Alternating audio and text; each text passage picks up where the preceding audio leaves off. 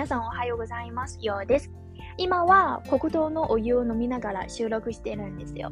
なんか実は中学生の頃からお母さんはね、なんかもし貧血の時は黒糖のお湯を飲んだら、その貧血の状況も改善されるっていうことを教えてくれて、まあ正解かどうかわからないですよ。私は調べたこともないし、まあでも10年ぐらいずっと飲んでて、今思い出したのはなんかその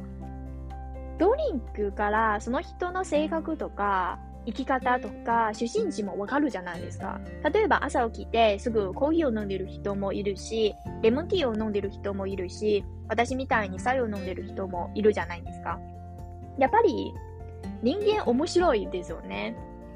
まあ、今日のトピックはドリンクに全く関係ないですけど、今日は実は昨日の夜から子供の心になりたいこ、子供の心を持ちたいっていう気持ちがめっちゃ強かったので、今日はそのトピックにしましょうね。なんか冒頭でちょっと、えー、なぜなら私はこの子供の心になりたいっていうなんかことを考えるのは、実は私はなんか親戚の子供の中で結構年上なんですよ。20代の人で。周りのいとこは大体中学生となんか小学生のいとこがめっちゃ多いですよ。だから、毎回家族の集まりで、その小学生のいとこを見たら、すごく羨ましいですよね。やっぱりその8歳の子供に戻りたいですよね。でも、理論的に、体的に、現実的に無理でしょ？でも最近めっちゃ思ってるのは、体的に無理なんですけど、でもせめて心的にね、ちょっとなりたいですよね。なぜなら、子供の心はめっちゃ素晴らしいというと、二つの理由があって、なんか個人の考え方なんですけど、まずはね、一つ目、子供の心はやっぱり恐れることはあんまりないですよね。その行動力とか決断力もめっちゃ素晴らしいです。例えば子供だったら好きなこととかやりたいことがあったら何にも恐れなくて何にも考えなくてすぐに行動するじゃないですか。でも、大人になると、いろんなことを考えちゃって、例えば私は、その新しいことをトライしたい前に、なんか、もし私はこのことをやったら、周りの人は私のことをどう考えるとか、もし私は失敗したら、周りの人は私のことをどう考えるとか、そういうマイナスのことばかり考えちゃってて、最終的にやめちゃうんですよね。何も行動せずにやめちゃうんですよね。なんか、最近はちょっと自分のコツっていうか自分の方法なんですけど、新しいことをやりたい前にちゃんと自分に聞きます。なんか、もし私は5歳だったらどうする？やるか？やめるか？なんかその2択から選びなさいとか自分に聞くんですよ。だから、もし皆さんは私みたいにちょっと何かを躊躇したりとか、ちょっと決断力が足りない方は、ぜひこの質問を自分に聞いてみてください。もし君は5歳だったら、このことをやるかやめるかっていう簡単な質問なんですけれども。じゃあ、二つ目の理由は、やっぱり子供は単純ですよね。天真爛漫なイメージがあるじゃないですか。この社会とか、この世界の人は全ていいこと、いい人っていう考え方ですけど、えー、正直言うと、大人になると、特にね、落ち込んだ時は、この社会とかこの世界はめっちゃ暗い。なんか、私を助ける人も一人もいないっていう、なんか、マイナスな考えに陥ったじゃないですか。でもね、そうすると自分も結構苦しいですよね。なんかこの社会は暗いことは自分もめっちゃ辛かったんですよ。でも最近はもし自分は子供の心を持ったら、この社会とかこの世界でいい子いい人めっちゃ多いですよとかそういう考えに切り替えたらすごく楽です。なんか、ストレスも少なくなった気がするし、結構、メンタルへの負担も少なくなる気がするんですよね。やっぱり、一人の力でこの社会とかこの世界を変えることは難しいですけど、でも皆さんは絶対に自分を変える力を持ってるんですよ。だから、もし自分はちょっとマイナスな考え方になった前に、ちゃんと心、子供の心を持ったら、その、なんていうか、明るくなるじゃないですか。なんか、ここでちょっと自分の話も挟みたいですよね。実は2年前かな ?1 年前はまだ日本にいた時は、なんか、いでおことね、私は学校に行く時とか、バイトに行く時は、全然メイクしないですよ。ただ、なんか、T シャツとデニムの組み合わせなんですけど、でもある日ね、わからないですけど、なんか、メイクしたんですよ。メイクして、ちゃんとコーデも組んで、なんか、家近くのコンビニで友達に会ったんですよ。なんか、そうすると、その友達、その友達から、え、今日はめちゃ可愛いですよね。なんか服とかメイクめちゃ可愛いですよね。普段と全然違うですよねっていうことを褒められて、あもちろんその時はめっちゃ嬉しいですよ。褒められるとめちゃ嬉しいじゃないですか。でも、その友達と別れた後に、なんか、え？じゃあ、メイクした私は可愛いですけど、メイクしない私はブスなの？なんか、普段の私は、だらしないイメージがあるの？っていうマイナスな考え方に、なんか、そういうばかりに考えちゃってて、もちろん自分は分かってるんですよ。なんか、そのた、その友達は何も悪いこともしてないのに、なんで自分は、その、なんていうか、その言葉の裏側に何を含まれたのか、そういうことばばかりを考えると、自分も結構落ち込んでて、なんか、毎回ね、その友達とか周りの人は何を言ったら、すぐに、え、その言葉は含みのある言い方ですか？っていう、なんかモードに切り替えちゃうんですよね。自分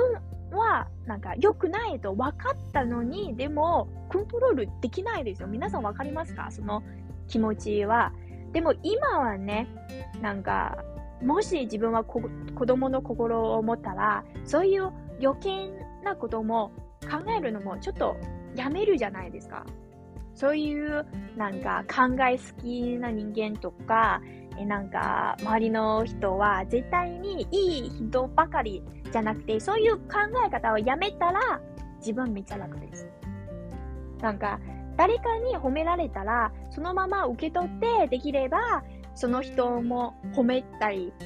すると、なんか、両方ね、得した気がするんですよね。なこのことも、先週かな、先々週のエピソードでも、ちょっと褒め、人を褒めることとか、なんか褒め言葉を受け取ることも話したことがあるので、もし気になる方はぜひ先週かな、先々週のエピソードをチェックしてみてくださいね。なんか、そうですね。私の結構2年前は病んでるかな？わからないですけど、でも結構暗いですよ。なんか、年に年の、1年の半分は結構暗い自分が出てるんですけど、でも今は、まあね、完全にコントロール、自分の感情とかコントロールするのはちょっと難しいですけど、でも、なんか、マシになった気がするんですよ。あと、あ、あと、言い忘れちゃったんですけど、なぜなら私は最近ちょっと単純とか子供の心に戻りたいっていう話というと、ある本はきっかけなんですけど、まあ、私はまだこの本を読んだことはないですよ。なんか、今日は収録が終わったら、ちょっと近くのブックストアに行ってこの本を買いたいですけど、えー、この本は中国語の本ですよ。多分英語のバージョンもあるらしいで、この本のタイトルと作家の名前は全部概要欄の方に貼っておきますので、気になる方はぜひ買ってみてくださいね。なんか名前は、活着本来单純という本なんですけれど、雑に翻訳すると、ちょっと生きていくこと自身は単純なことですっていうタイトルなんですけど、やっぱり私はプロじゃなくてね、なんか本当に雑に訳してみたんですけど、でも、その本のカバーにある一言に惹かれて、なんかやっぱり単純は心の試練、複雑化から簡単化へ、何かを得たとか何かを損したことは気にしないっていう生き方。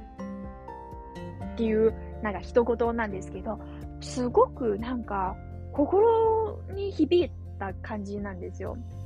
やっぱりね、大人になると、この社会に出ると、だんだんだんだんなんか天真爛漫な自分を失った気がするんですよね。なんか、まだ社会に出てない時は、あ、やっぱりこの社会の中で、いい人が多いですよね。なんか、いい人ばかりわけじゃないですか、なんか多いですけど、なんか絶対に自分は、なんか、そういう、なんか、方変心持ってるんですけど、でも、多分、社会に出て2年とか3年経ったら、まあ、だんだん暗くなっちゃった気がするんですけど、そうですね。でも、そう、やっぱり、シンプル is best っていう話は間違いないですよ。なんか、そうですよね。難しい。でも難しいですよ。特に大人になると、やっぱり家庭のこととか、お金のこととか、車とか、なんか家のことを、なんか考えなければならないですよね。やっぱりお金は一番重要な重要なことじゃないですけど、でも結構重要なことですよね。お金がなければ、なんか食べ物も買えないし、なんかそうですよね。でも、最近はね、なんかもし何かを得たとか何かを損したっていうことを気にしなくなったら、すごく、なんか、生き方の上級者になるかもしれないですよ。やっぱりその日々の生活で絶対に何かを得た。その反面に何かを失った。絶対にその二つのことをなんか起きると思いますけど、でも結構、なんていうか、普通の心とか、ちょっと持ちたいですよ、最近はね。なんか、前はどこかで読んだことあるんですけど、なんか、あるちょっと偉い人かな名前を忘れちゃったんですけど、ちょっと失礼なんですけど、ちょっとその方は、やっぱり普通の生活、今、なんか社会の人は普通の生活を追求してる人はめっちゃ多いですけど、でも覚えてください。その普通な生活は、なんか、実は普通ではない生活ですよ。例えば今、皆さんはちょっと普通な生活を追求してる人は、なんか健康とか家族とか、なんかある程度のお金を持っていることとか、あなんか暇な時はちょっと旅行に行くとか、それは普通な生活を追求してる人じゃないですか。でも、よく考えてみてください。なんかやっぱり、この条件を見ると、普通な生活とは言えないでしょ？なんか、一定のお金も持つし、たまに旅行にも行くし、なんか家族も健康で生きているし、なんかもともとそういう生活は普通じゃないですよね。だから、なんかあんまり、なんか、日々の生活で何かを得たとか何かを損したっていうことをあんまり気にしないでくださいね。本当にな、普通の心、子供の心を持ちなさいっていうことなんですけど、えー、じゃあ今日は大体ちょっとつぶやいたんですけど、やっぱりね、私は最近めっちゃ思ったのは、私は朝の5時かな。5時ぐらいの時はめっちゃ頭、めちゃ冴えたんですよ。でも9時とか10時くらいになると、ちょっとぼーっとしてる。なんか頭はあんまり回らないですよ。だから、来週はできれば朝の5時ぐらい収録して、なんかすぐになんか出すとか、ちょっとその目標はちょっと頑張っていきたいですよね。あと、先週の時は、ちょっと、えー、エピソードの終わりに、ちょっと、最近、家の近くに太極拳をやってるおじいさん、めっちゃ気になるので、その、おじいさんを観察しようと思ったんですけど、経過は来たよ。なんか、実はそのおじいさんは、